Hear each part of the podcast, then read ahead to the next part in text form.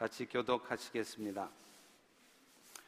무릇 그리스도 예수 안에서 경건하게 살고자 하는 자는 박해를 어, 받으리라.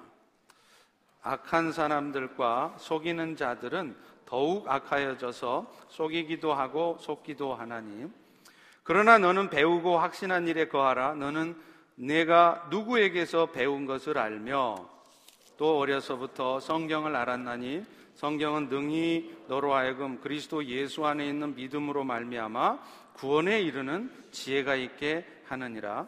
모든 성경은 하나님의 감동으로 된 것으로 교훈과 책망과 바르게 함과 의로 교육하기에 유익하니 이는 하나님의 사람으로 온전하게 하며 모든 선한 일을 행할 능력을 갖추게 하려 함이라. 아멘. 지난 시간에 이어서 이번 시간에도 종교개혁 500주년을 기념해서 종교개혁의 모토가 되었던 말씀들을 살펴보려고 합니다. 앞서 말씀드렸던 것처럼 종교개혁의 모토가 되었던 말씀은 세 가지였습니다. 우리 먼저 따라서 하겠습니다. 솔라 그라티아. 오직 은혜라는 말이죠. 오늘 우리 모두가 얻은 구원은 우리가 선한 삶을 살았기 때문에 주어진 결과가 아니라 오직 하나님께서 우리에게 베풀어 주신 은혜의 결과라는 것입니다. 그리고 두 번째는 그 우리가 받은 구원이 은혜가 되도록 하기 위해서 하나님께서 하신 방법은 우리를 대신해서 하나님의 아들이신 예수님이 십자가에 죽어 주심으로 말미암아 그 예수를 믿음으로 받아들이는 자는 구원을 얻게 한 것입니다. 그것이 바로 다 같이 따라서 합니다. 솔라 피데. 오직 믿음이라는 말이죠. 그리고 오늘 여러분과 함께 살펴보려고 하는 마지막 말씀은 바로 다 같이 따라서 합니다. 솔라 스크립츄라. 오직 성경이라는 말입니다. 마틴 루터가 종교 개혁을 일으킬 때 그 당시에 중세 교회들은 성도들의 행위를 강조를 했습니다. 물론 오늘날 우리 성도들의 삶에 있어서도 선한 삶의 행위 중요합니다. 반드시 있어야 합니다. 그렇지만 그렇다고 해서 그런 선한 삶의 행위가 있을 때만 비로소 우리가 구원을 얻는 것이며 우리 구원이 확정되는 것은 아니라는 거예요. 왜냐하면 선한 삶의 행위는 우리의 구원의 조건이 아니라 하나님께서 우리를 구원시켜 주신 목적이라고 성경은 그렇게 말을 하고 있기 때문입니다. 그런데도 중세 교회는 이 사람의 행위를 강조하는 데서 지나쳐서 선한 삶의 행위가 없다면 결코 구원을 얻을 수 없다. 이렇게까지 말을 했다는 것입니다. 그런데요, 참 아이러니한 것은 그렇게도 사람의 선한 행위를 강조했던 중세교회라면 그 중세교회는 기독교의 2000년의 역사에서 가장 거룩하고 가장 온전한 모습이어야 했습니다. 그러나 오히려 그 반대로 기독교 역사에서 보면 중세교회는 가장 타락한 교회였습니다. 심지어는 그들은 헌금함에 동전 떨어지는 소리가 들릴 때 우리의 죄가 비로소 용서되어진다고 말하는 그런 말도 안 되는 말까지 하는 상태에 이른 것입니다. 결국 이런 중세교회의 타락과 그 원인이 되었던 이 교리적인 오류를 바로잡기 위해서 종교 개혁이 일어났습니다. 그 결과 오늘날의 개신 교회, 더 정확하게 말하면 Reformed Church, 개혁 교회가 탄생이 된 것이죠. 그리고 그 중심에 섰던 많은 종교 개혁자들이 그렇게 생명을 바치는 희생과 이런 믿음으로 말미암은 구원의 교리를 주장할 수 있었던 근거는 바로 성경이었다는 것입니다. 사실 그 당시에 중세교회가 영적 타락에 빠지고 잘못된 구원관이나 신앙적 오류에 빠질 수 있었던 이유는 일반 성도들이 성경을 볼 수 없었기 때문이었습니다. 그 당시에는요, 성경은 오직 소수의 사제들, 성직자들만 볼 수가 있었고, 대부분의 성도들은 성경을 접할 수가 없었어요. 성경을 읽을 수가 없었습니다. 그 이유는 아직 그 당시는 자신들의 언어로, 예를 들면 독일어, 영어, 프랑스어, 이런 언어로 성경이 아직 번역되어 있지 않았습니다. 그래서 일반 성도들이 성경을 읽으려면 어려운 헬라어나 히브리어, 또 라틴어로 쓰여졌던 그 성경을 읽어야 하는데 그 언어를 모르니까 읽을 수가 없었던 것이죠. 또 하나는 그 당시에는 아직 인쇄술이 발달하지 않았습니다. 그래서 성경을 일부러 손을 써서 필사해서 성경을 전하는 것은 한계가 있었겠죠. 그것 때문에 일반 성도들은 성경을 좀처럼 접할 수가 없었습니다. 정치적인 이유도 있었습니다. 그 당시에 중세 시대는 아시다시피 세속적인 제후들과 함께 종교 제후들도 있었어요. 바꿔 말하면 오늘날의 성직자와 같은 사제들이 성주가 되는 거예요. 그래서 그 사람들이 자신들의 그런 정치적인 기득권을 유지하기 위해서 어떻게 했느냐면 성도들에게 성경을 못 읽게 하는 거예요. 왜냐하면 성경을 읽어버리면 자신들의 존재가 별거 아니라는 것을 알게 될까봐. 그래서 어게인스트하고 항거하지 않도록 일부러 성경을 안 읽힌 것입니다.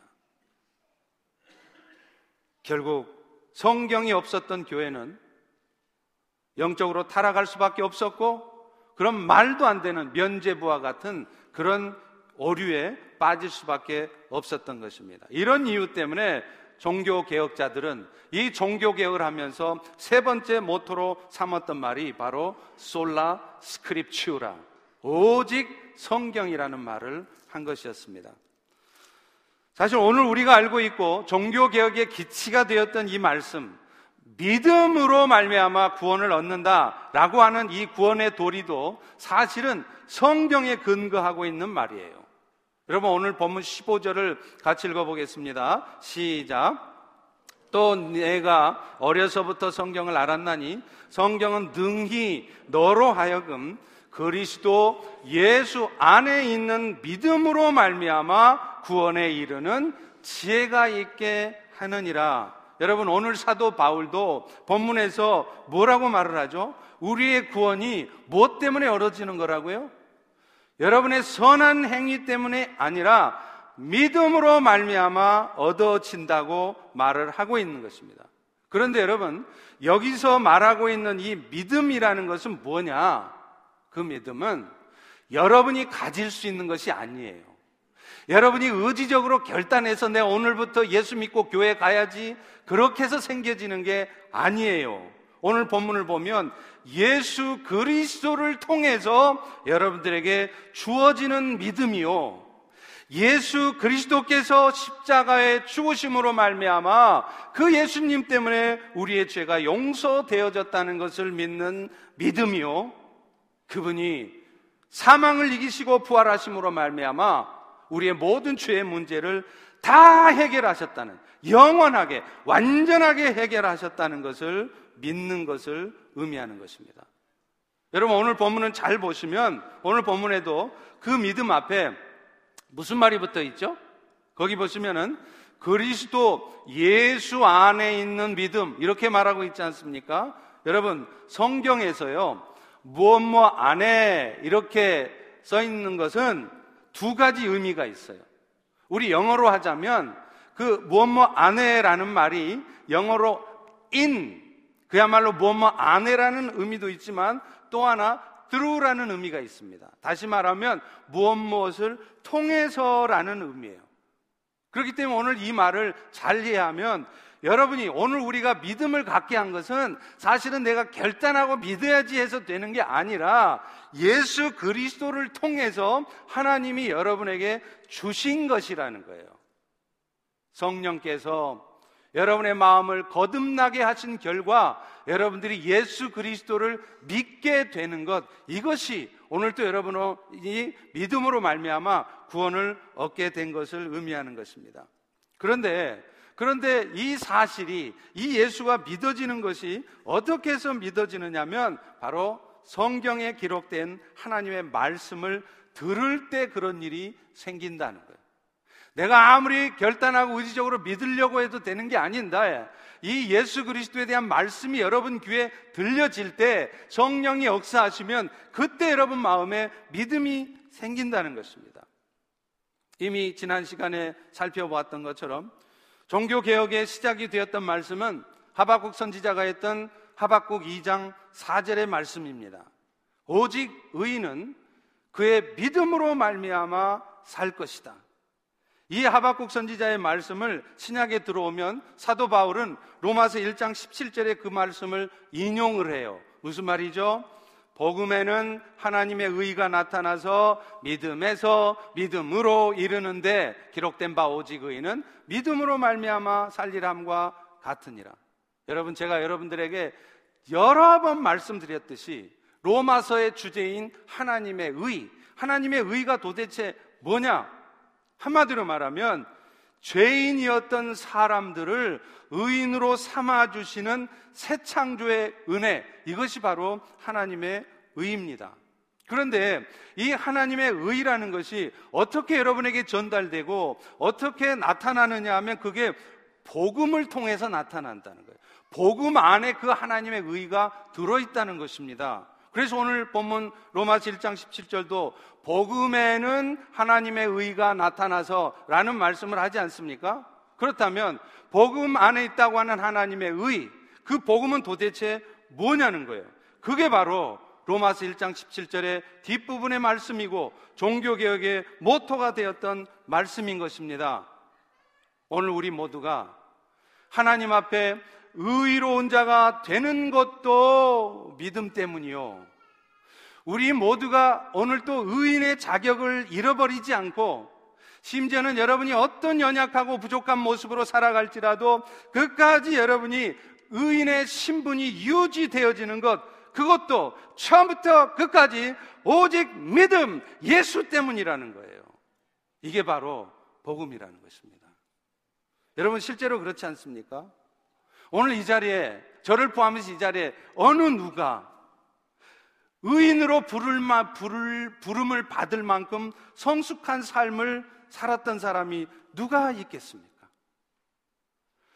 저만 해도 예수 믿기 하루 전까지도 저 예수 부인했던 사람입니다. 아니, 예수 믿는 사람들은 아주 연약하고 마음 약하고 인생 망하고 그런 보잘 것 없는 사람이라고 판단했던 사람이에요. 그런데 그런 저에게 예수님이 들어오셔서 저로 하여금 예수 믿고 구원 얻게 하신 거예요. 그러니 제 선한 삶의 결과로 내가 예수 믿은 게 아닌 것입니다. 그것뿐입니까?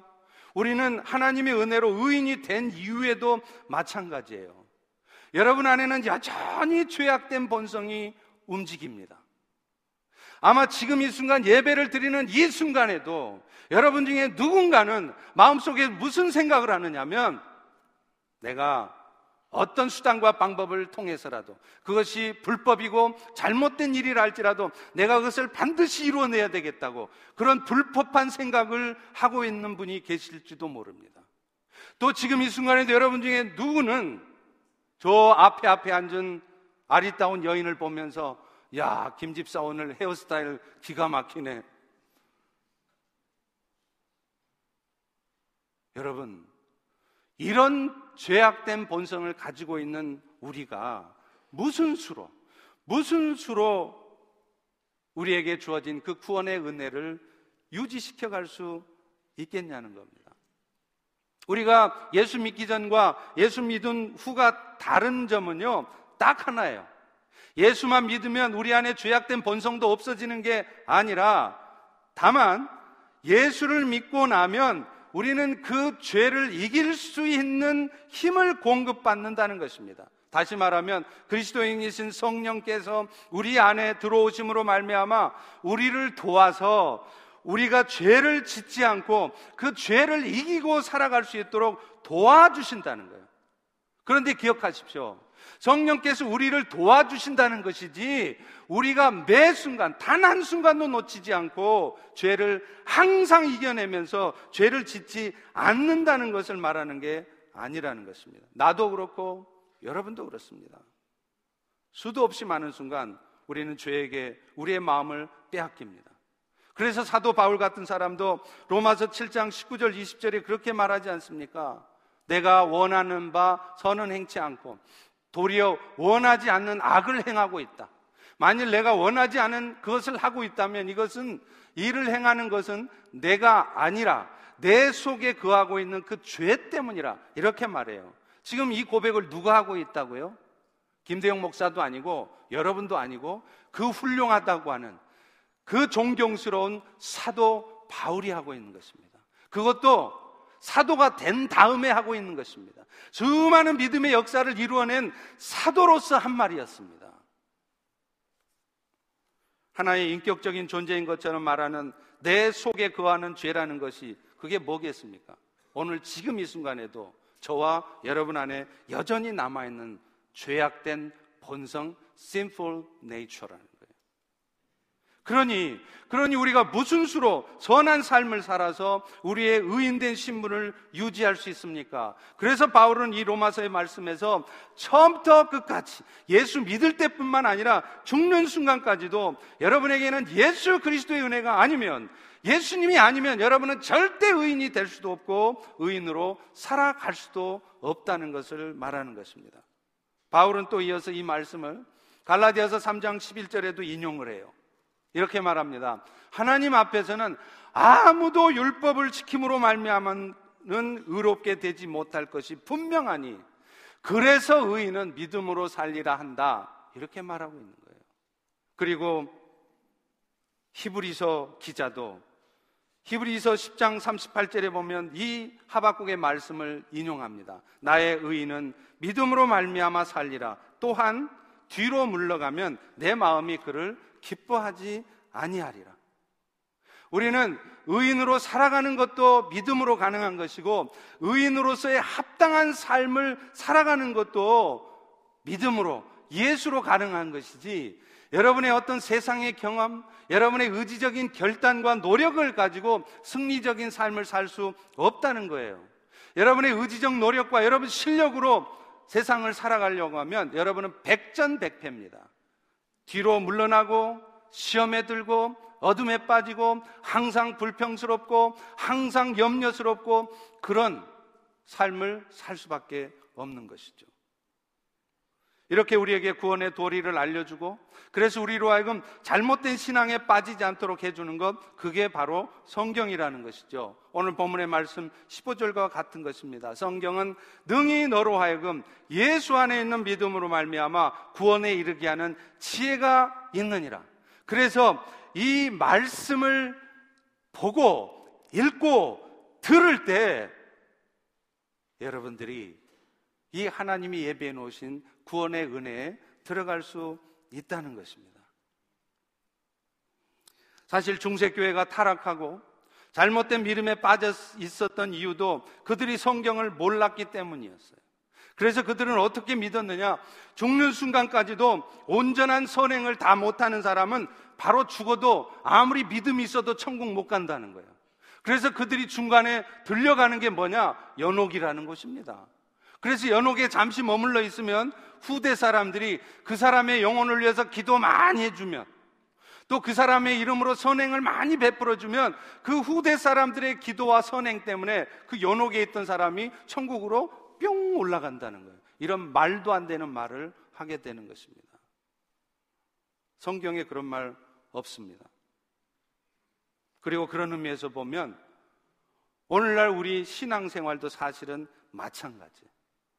오늘날 우리가 신앙생활하고 교회 생활할 때도 우리의 신앙의 근거는 철저히 기록되어진 하나님의 말씀이 되어야 돼요. 여러분들이 개인적으로 느끼는 느낌, 또 여러분이 삶 속에서 혹은 신앙생활 속에서 경험했던 그런 경험들, 심지어는 어떤 신비한 체험들이 우리의 신앙생활의 기준이 될 수 없습니다. 만약 그런 것들이 우리의 신앙생활의 결정의 기준이 되면 우리도 언제 모르게 나도 모르게 중세교회와 같은 타락과 오류에 빠지게 되는 것이에요. 물론 여러분 지금 이 순간 오늘날도 하나님은 여전히 환상을 통해서 여러분이 가끔 기도하실 때 본다고 하는 그 비전, 환상을 통해서도 또 꿈을 통해서도 우리에게 말씀하십니다. 그러나 그런 것들은 분명히 성령께서 주신 것이라는 확신과 증거가 있어야 돼요. 그런데 오늘 여러분들이 봤다고 하는 환상이 여러분들이 꿨다고 하는 꿈이 성령께서 주신 것이라는 확신이 그 근거가 도대체 어디에 있습니까? 그런데 우리는 얼마나 많은 경우에 내가 느끼는 감정적인 느낌이나 혹은 내가 경험한 것들을 하나님의 뜻이라고 오해하는지 몰라요. 우리가 놓치지 말아야 될 것은 그런 체험들, 또 그런 것들도 중요하고 필요한 일이지만 결국 우리의 신앙의 가장 최종적인 확실한 근거는 성경이어야 된다는 것입니다. 그렇지 않으면 우리 자신도 모르게 내가 경험한 것이나 혹은 신비한 체험들을 기록되어진 성경보다 더 신뢰하게 되고요. 그것은 나중에 결국에는 여러분의 삶을 파멸로 이끌 수 있습니다. 저는 그런 경우를 종종 봤습니다. 제가 중국에서 사역할 때도 언젠가도 한번 말씀드렸지만 중국의 가정교회 지도자가 하나가 그랬어요. 그분이 자신의 하나밖에 없는 딸, 17살 먹은 딸을 40살이 넘은 암 못 보는 맹인 청년에게 시집을 보냈습니다. 그런데 이 과정에서 그 결정을 하게 된 이유가 뭐였냐면 그 가정교회 지도자가 꾸었다고 하는 단 한 번의 꿈 때문이었어요.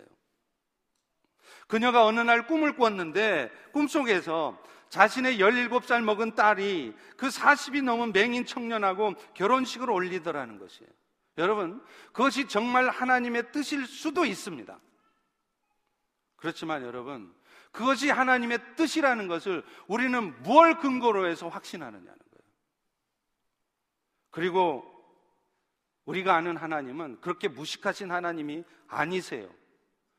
정말 그렇게 결혼하는 것이 하나님의 뜻이었다면 적어도 하나님은요, 그 자매로 하여금 마음으로부터도 그 형제를 사랑할 수 있거나 혹은 최소한 사랑하는 마음 정도는 아니어도 극률이 여기는 마음은 갖게 하시는 거예요. 아니, 그것도 아니라면 사명감이라도 갖게 하십니다. 그러고 나서 결혼하라고 하시지, 아직 그런 마음의 준비도 전혀 안 된 자매에게 마치 도살장에 끌려가는 어린 양처럼 억지로 억지로 그렇게 결혼시키시는 하나님이 아니세요. 그런데 그런 꿈이 어떻게 도대체 하나님이 나에게 계시를 준 것이라고 하나님의 뜻이라고 확신을 하느냐 이 말이에요. 그 결과가 어떻게 됐을까요? 그 지역 공동체에 엄청난 소용돌이가 생겼습니다. 그런 모습 때문에 다른 지도자들이 시험에 들기도 하고 그래서 결국은 교회가 깨지고 말았어요. 얼마나 많은 사람들이 아픔을 겪었는지 몰라요. 여러분, 왜 이런 일이 생깁니까? 우리의 개인적인 느낌이나 나의 판단이나 감정이나 나의 경험이 신앙생활의 기준이 되기 때문에 그렇습니다. 저도 사실 우리 성도들을 위해서 기도할 때요, 가끔은 하나님께서 환상을 보여주세요. 그래서 그 그림 한 장으로 그분이 지금 어떤 영적 상태에 있는지 확실하게 알게 하십니다. 또 어떤 때는 우리 성도를 위해서 기도하잖아요. 그러면 하나님이 말씀을 주세요. 소위 말해서 예언의 말씀이죠. 그런데요, 저는 그런 환상을 보아도 그런 말씀을 들어도 그걸 함부로 전하지 않습니다. 왜요? 그것이 하나님께서 보여주신 환상인지 아닌지, 개꿈인지 아니면 성령이 꾸게 하신 꿈인지, 그걸 어떻게 보장하느냐 말이에요. 그 예언의 말씀이라고 하는 것이 성령께서 나에게 주신 말씀인지 아니면 내 생각과 감정 속에서 떠오른 말씀인지 어떻게 확신하느냐 말이에요. 실제로 나중에 보면은요, 제가 보았던 환상대로 꿈대로 되지 않는 경우도 종종 있었습니다. 그래서 저는 제가 본 환상이나 꿈이나 이런 예언의 말씀을 함부로 전하지 않아요. 그걸 무시하지는 않습니다. 저도 인정합니다. 저도 경험합니다. 그러나 우리의 신앙의 기준은 그런 신비한 체험들이 아니라 기록되어진 하나님의 말씀이어야 된다는 거예요. 그렇지 않으면 우리도 얼마든지 오류에 빠질 수 있기 때문에 그렇습니다. 여러분들이 신앙생활을 하면서 경험하게 되는 그런 신비한 체험들은요, 우리가 하나님의 살아계심을 더 확신하게 하긴 할 수는 있습니다. 그러나 그런 신비한 체험들이 여러분의 신앙을 성숙시키는 것은 아니에요. 저는 주변에 보면 신앙생활 오래 하셨는데도 말씀은 잘 몰라요. 말씀을 즐겨 듣지 않습니다. 말씀을 사모하지 않습니다. 그런데 신비한 체험을 많이 했어요. 그런 신비한 집회들에 맨날 쫓아다녀서 무슨 방언의 은사도 받고 이런저런 은사도 받았어요. 그런데 그분이 생각하시는 거나 말씀하시는 거나 사람들을 대하는 태도나 얼굴 표정을 보면 전혀 성숙하지 않은 분들을 저는 가끔 봅니다. 여러분, 그게 뭘 의미할까요?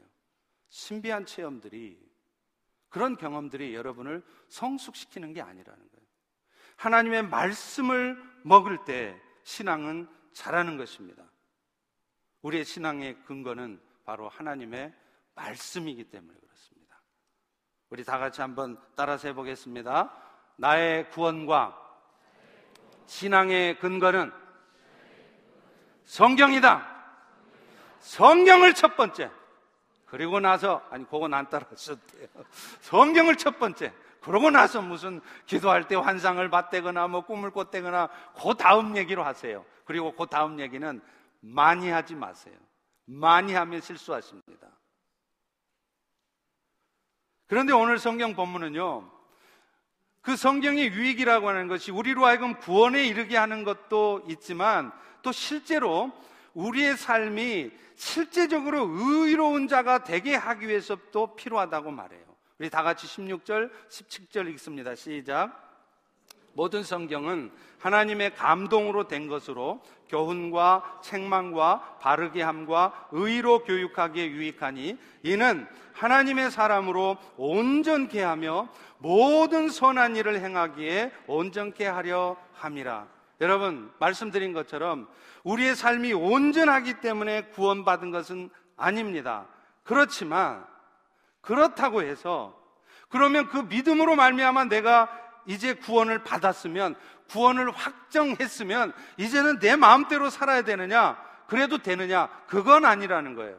왜냐하면 우리에게 구원의 은혜를 베풀어 주신 목적이 결국은 우리의 온전한 삶이기 때문에 그렇습니다. 그렇기 때문에 여러분은 이제 구원, 온전한 삶을 살았기 때문에 구원받은 것이 아니라 구원의 은혜를 받은 지금 이 순간서부터 온전한 삶을 살기 위해서 끊임없이 노력하시고 끊임없이 스트럭을 하셔야 된다는 거예요.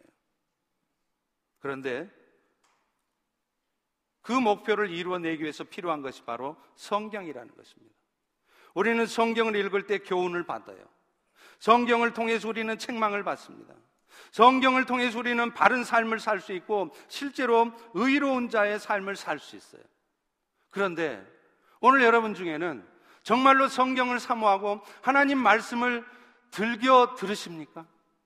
어떤 분들은 말씀을 사모하지 않아요.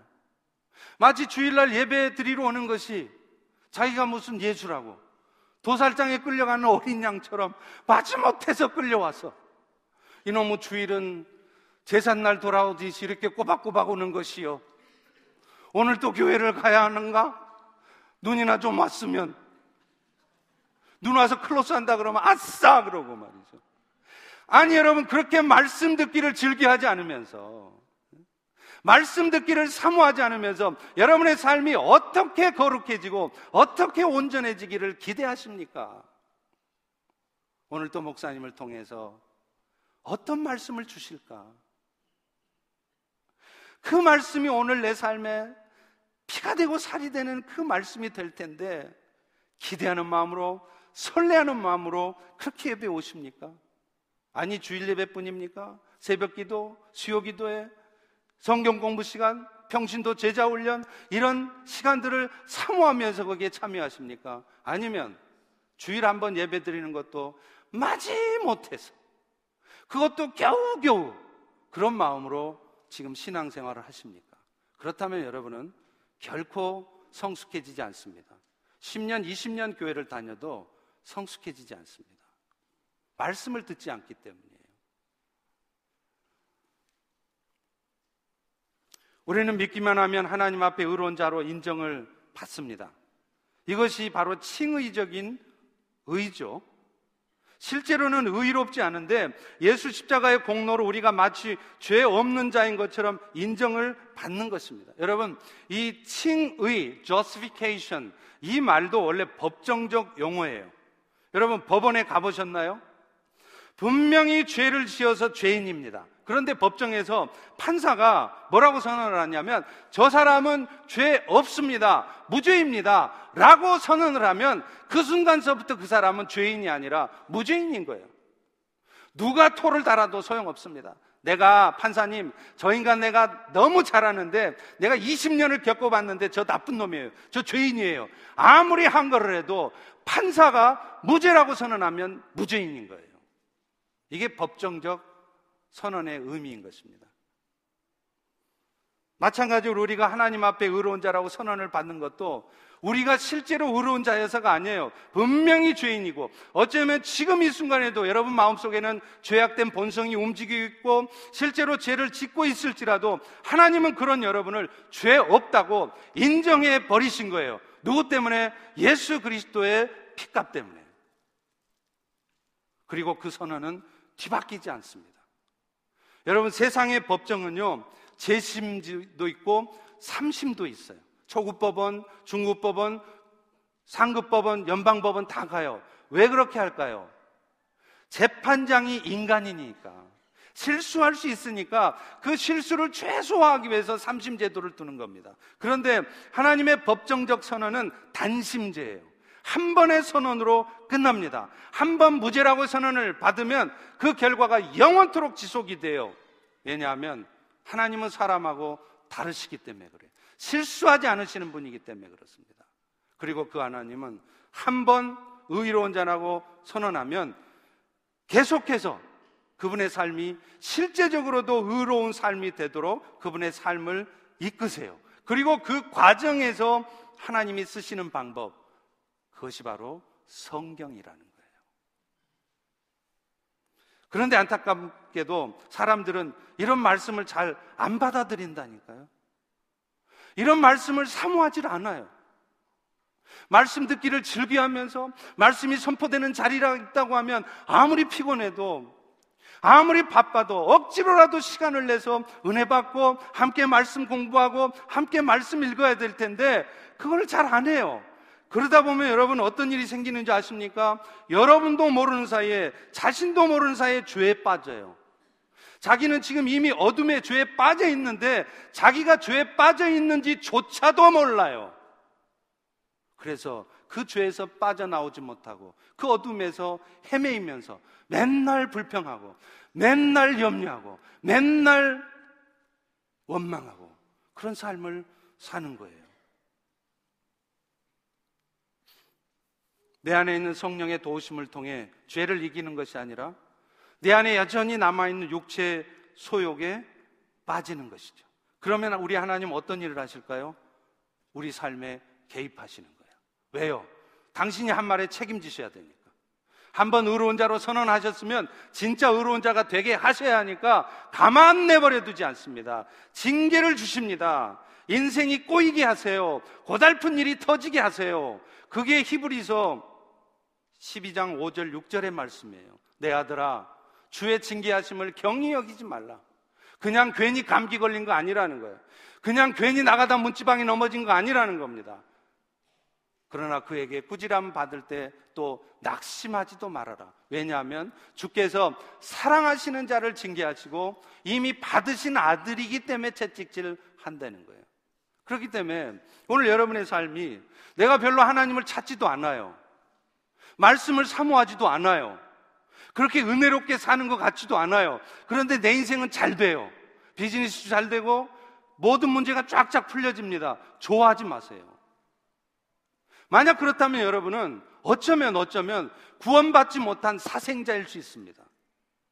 여러분이 정말 하나님의 택함을 받은 하나님의 자녀가 분명하다면 하나님은 절대로 여러분의 삶을 그런 상태로 방치해 두지 않으세요. 반드시 육신의 질병이 찾아오든지 비즈니스에 문제가 터지든지 자식한테 문제가 터지게 해서라도 반드시 하나님 앞에 돌아오게 만드시고야 마는 것입니다. 그래서 히브리서 12장 11절은 이렇게 결론을 맺잖아요. 무릇 징계가 당시에는 즐거워 보이지 않고 슬퍼 보이지만 후에 그로 말미암아 연단 받은 자들은 의의 평강의 열매를 맺는다. 그런데 안타까운 것은 앞서 말했던 것처럼 그런 고난이 와도 모두가 다 그런 결과를 얻는 게 아니더라는 거죠. 그 고난을 통해서 더 온전해지고 성숙해지는 것이 아니더라는 거예요. 고난은 여러분 분명히 유익합니다. 어떤 고난도 유익합니다. 그런데 어떤 사람들에게 있어서는 그 고난이 정말 힘든 그 상황이 오히려 그분으로 하여금 더 실망하게 만들어요. 하나님께 시험 들고, 교회 시험 들고, 더 원망하게 만드는 수가 있다는 거예요. 여러분, 결국은 자기 손해입니다. 왠지 아세요? 그렇다고 하나님은 여러분을 절대 포기하지 않으십니다. 어느 순간에라도 반드시 여러분들의 마음이 하나님께로 향하도록 만드시고야만은 고집스러운 하나님이시기 때문에 그렇습니다. 그런데 그렇기 때문에 우리에게 고난 가운데서도 필요한 것이 바로 성경이라는 거예요.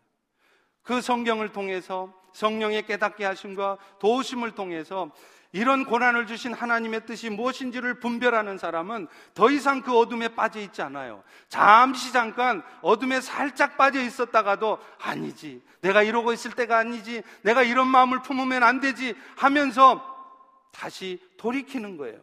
왜요? 말씀을 듣기 때문에. 그리고 그럴 때 우리의 삶은 회복될 뿐만 아니라 우리의 삶이 더 경건해지는 것입니다.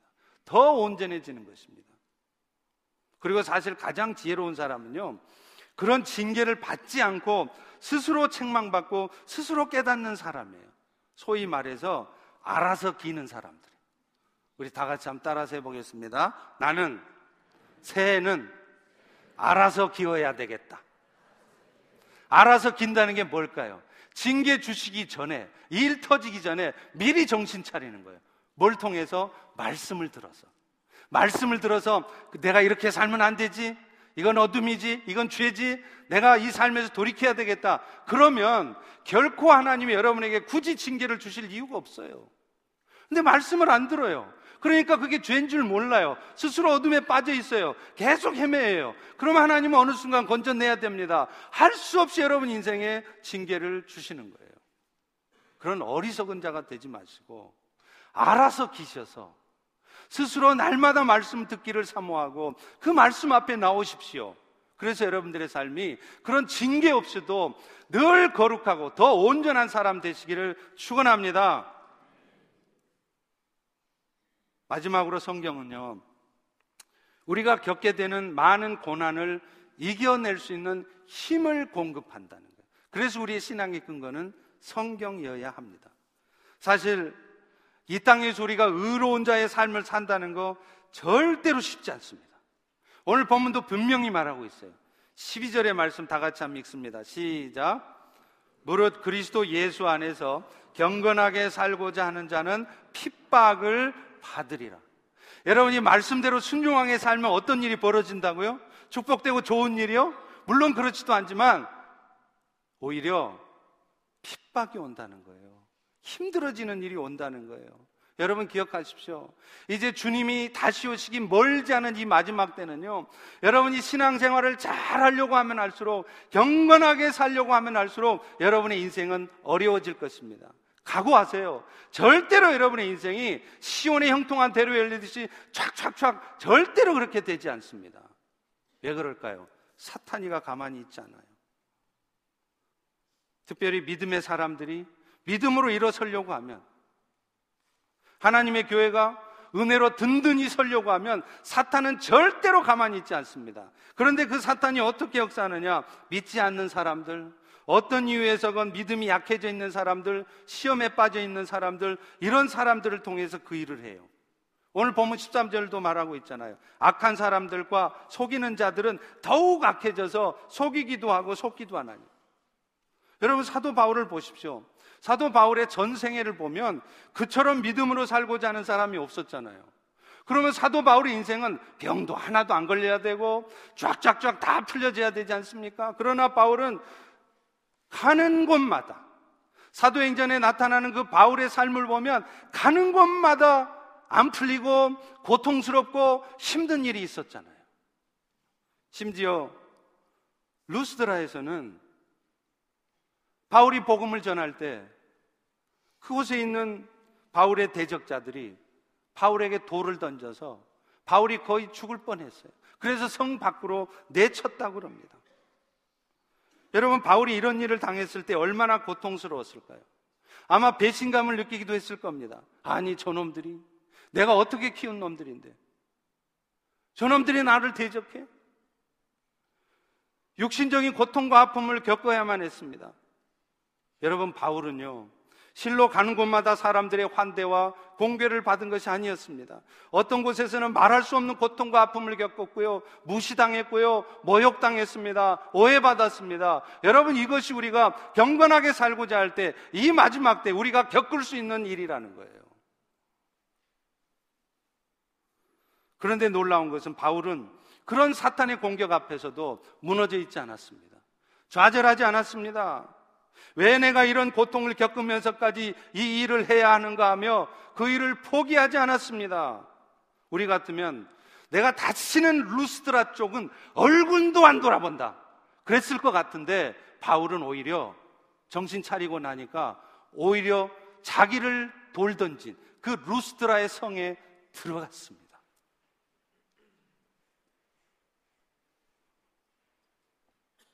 여러분은 오늘 어떻게 살고 계십니까?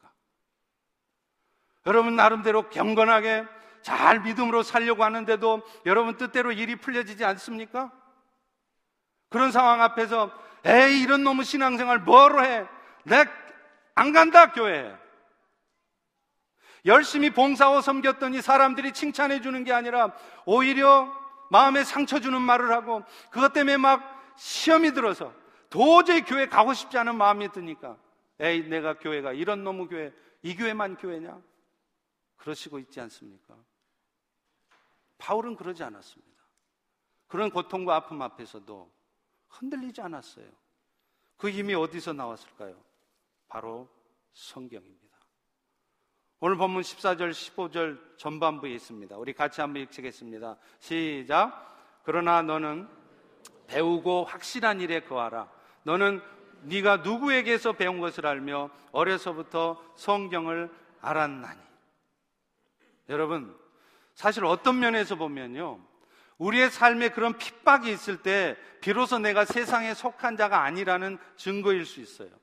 요한복음 15장 18, 19절에도 이렇게 말합니다. 세상이 너희를 미워하면 너희보다 먼저 나를 미워한 줄 알아라.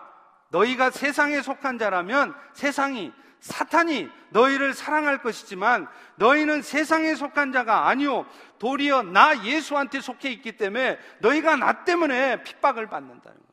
나 때문에 너희가 어려움을 겪는다는 거예요. 바꿔 말하면 여러분이 경건하게 살려고 하는데 박해를 받고 있다면 그것은 여러분이 오히려 세상에 속한 자가 아니라는 증거입니다. 그런데 오늘 또 여러분이 경건하게 살려고 하는 것 때문에 아무런 어려움도 없고 신앙생활 하는데 아무런 나쁜 일도 없고 다 잘 된다? 좋아하지 마시라니까요. 그게 반드시 축복이 아니에요. 어쩌면 여러분이 경건하게 살고자 하는 노력을 치열하게 하지 않고 있다는 증거일 수 있습니다. 그리고 무엇보다도 하나님은 그 핍박을 통해 우리의 신앙이 성숙해지게 하는 것입니다. 욥, 욥기 23장 8절에 10절도 말하잖아요. 내가 앞으로 가도 그가 안 계시고 뒤에 가도 보이지 않으시니 그가 왼쪽에서 일하시지만 내가 만날 수 없고 오른쪽으로 돌이키시기나 만날 뵐 수가 없구나. 제가 어떤 분을 상담을 했습니다. 저는 이런 상담을 수도 없이 많이 해요. 그런데 많은 성도들이 이런 얘기를 해요. 아무런 변화가 없는 자신의 삶에 지쳐서 이제는 모든 것을 포기하고 싶다는 거예요. 이제는 기도하기도 지쳤고, 이제는 억지로 억지로 섬기기도 지쳤고, 다 포기하고 내려놓고 싶다는 거예요. 그런데 사실은 그분만 그런 게 아닙니다. 저도 그렇습니다. 제가 아무리 강단에서 이렇게 열정을 가지고 뜨겁게 외쳐대도 성도들의 모습을 보면 실망스러울 때가 있어요. 사역을 하다 보면 정말 몇 번씩 포기하고 싶을 때가 많습니다. 그런데 그럴 때마다 하나님은 저에게 말씀으로 찾아오세요. 갈라디아서 2장 20절입니다. 이제부터 사는 것은 내가 아니라 내 안에 그리스도께서 사신 것이라. 내가 사는 것은 나를 위해서 자기 몸을 버리신 하나님의 아들을 믿는 믿음 안에서 사는 것이라. 그렇지. 지금 이 순간에도 내 안에 함께 거하시는 그분이 나를 위해서 일해주고 계시고 지금 이 순간에도 내 바깥의 모든 상황들을 다 하시는 가운데 주장해 가시는 것인데 내 눈에 보기에 절망스럽다고 내가 느끼고 경험하기 힘들다고 내가 이것을 쉽게 포기하고 던져버린다면 어떻게 되겠는가? 나의 마음을 붙들어 주는 거예요. 그게 바로 그게 바로 하나님의 말씀입니다. 가끔 우리 성도님들이 저를 보고 귀엽다고 그러세요. 알렐루야. 아니 60이 넘은 어르신들이 저한테 귀엽다 그러시면 he's so cute. 그러면 감사해요. 뭐 어르신이니까 다 형님 누님 같고 이모 아저씨 삼촌이니까. 근데 이제 20살 30 먹은 젊은 것들이 아버지 뻘 되는 나한테 내가 55세입니다. 한국 나이로 57세요. 옛날 같으면 할아버지 될 나한테 귀엽다고. 뭐 기분 나빠서 그런 거 아니에요. 근데 왜 사람들이 저한테 그런 얘기를 할까? 가만 생각해 보니까 제가 항상 실없이 웃고 다니까 그런 것 같아요. 그냥 제가 스스로 막 목사라고 폼 내고 담임 목사라고 막 자리 지키고 막 말도 좀 천천히 하고 막 천천히 걷고 막 목에다 힘주고 말하고 그렇게 안 하고 청년들처럼 장난치고 막 같이 무너져 주니까 어떤 면에서 보면 제가 쉽게 보이나 봐요. 그렇지 않습니다. 제가 웃고 있지만 제 마음 속에는 억장이 무너질 때가 있어요. 웃고 있지만 제 마음 속에는 화가 날 때가 있습니다. 한번 해볼까? 그런 마음이 들 때가 있어요. 그래도 그럴 수 없습니다. 왜요? 말씀이 나를 붙들고 있기 때문에 그래요. 그렇게 해서 해결되는 게 아니라는 것을 알기 때문이에요. 내 감정은 시원할지 모르지만, 내 속은 시원할지 모르지만, 그것이 결코 문제 해결의 방법이 아니라는 것을 알기 때문입니다. 제가 늘 말씀드리지만, 진짜 믿음 좋은 것이 뭡니까? 그저 봉사 열심히 하고 일 잘하는 게 믿음 좋은 거 아니라니까요. 그런 성실한 삶은 믿음 없어도 얼마든지 할 수 있어요. 타고나기를 부지런하게 타고난 사람은 믿음 없어도 열심히 일합니다. 교회 와서도 열심히 일해요. 그런데 제가 목회 경험으로 보면 믿음이 없이 열심히 일한 사람들은 반드시 어느 순간 시험에 들더라고요. 그래서 그 열심히 일하시는 그분 때문에 본인도 힘들지만 그 주변의 사람들도 힘들고 교회 전체가 어려움을 겪는 것을 저는 종종 보았습니다. 진짜 믿음은 그게 아니에요. 진짜 믿음이라는 건 뭐냐? 지금 이 순간에도 주께서 일하실 것을 기대하기에 불평 잘 안 하고 염려 잘 안 하고 미움 같은 거 없이 살려고 노력하는 사람이에요. 왜냐하면 믿음의 눈으로 보면 사실 우리 인생 가운데 벌어지는 모든 일이 다 지금 이 순간에도 주께서 일하고 계시는 상황이기 때문에 그렇습니다. 여러분 잘 아시는 로마서 8장 28절이 그렇게 말하잖아요. 하나님의 뜻대로 부르심을 입은 자들에게는 모든 것이 합력해 선을 이룬다며요. 영어에 보십시오. In all things God works. God doesn't work이 아니에요. God didn't work이 아닙니다. God works right now in all things. 누구를 위해서요? For the good of those who have been called. 부름을 받은 여러분들을 위해서 지금도 일하고 계신다는 거예요. 그러면 그걸 믿는 우리가 할 수 있는 일은 뭡니까? 그 하나님을 신뢰하는 마음으로 오늘 또 그 말씀에 순종하는 거예요. 하나님이 뭐라고 말씀하세요? 너희를 핍박하는 자가 있느냐? 저주하지 말고 축복해 줘라.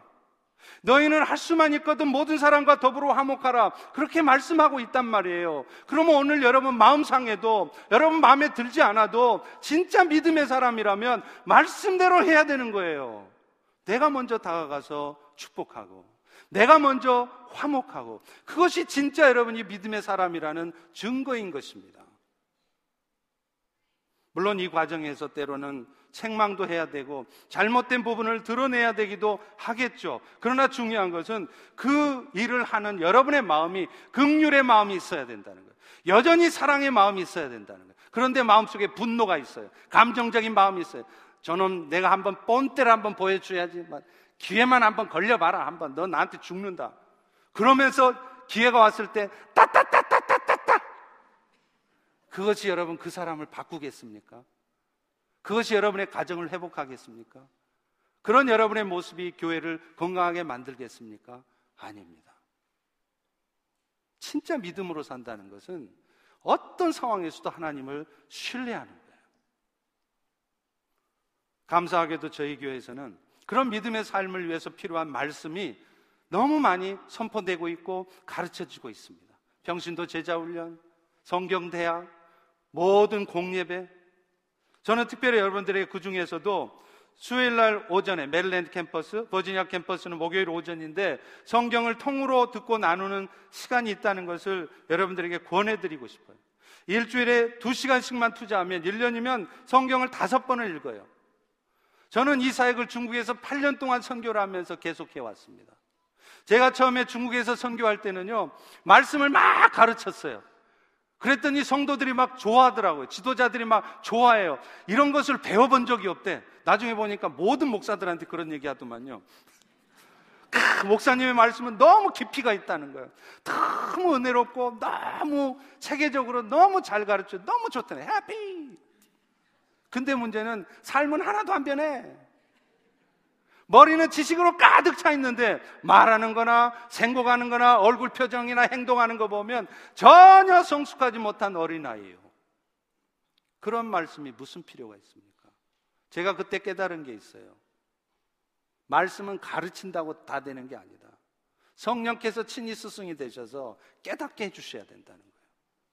그것이 바로 성경을 읽고 삶을 나누게 하는 거더라고요. 그 결과 지금 중국에서 저와 함께 그 성경을 읽고 나눴던 형제들이 중국 전역에 흩어져서 돈 한 푼 안 받고 중국 곳곳에서 선교 사역 잘하고 있습니다.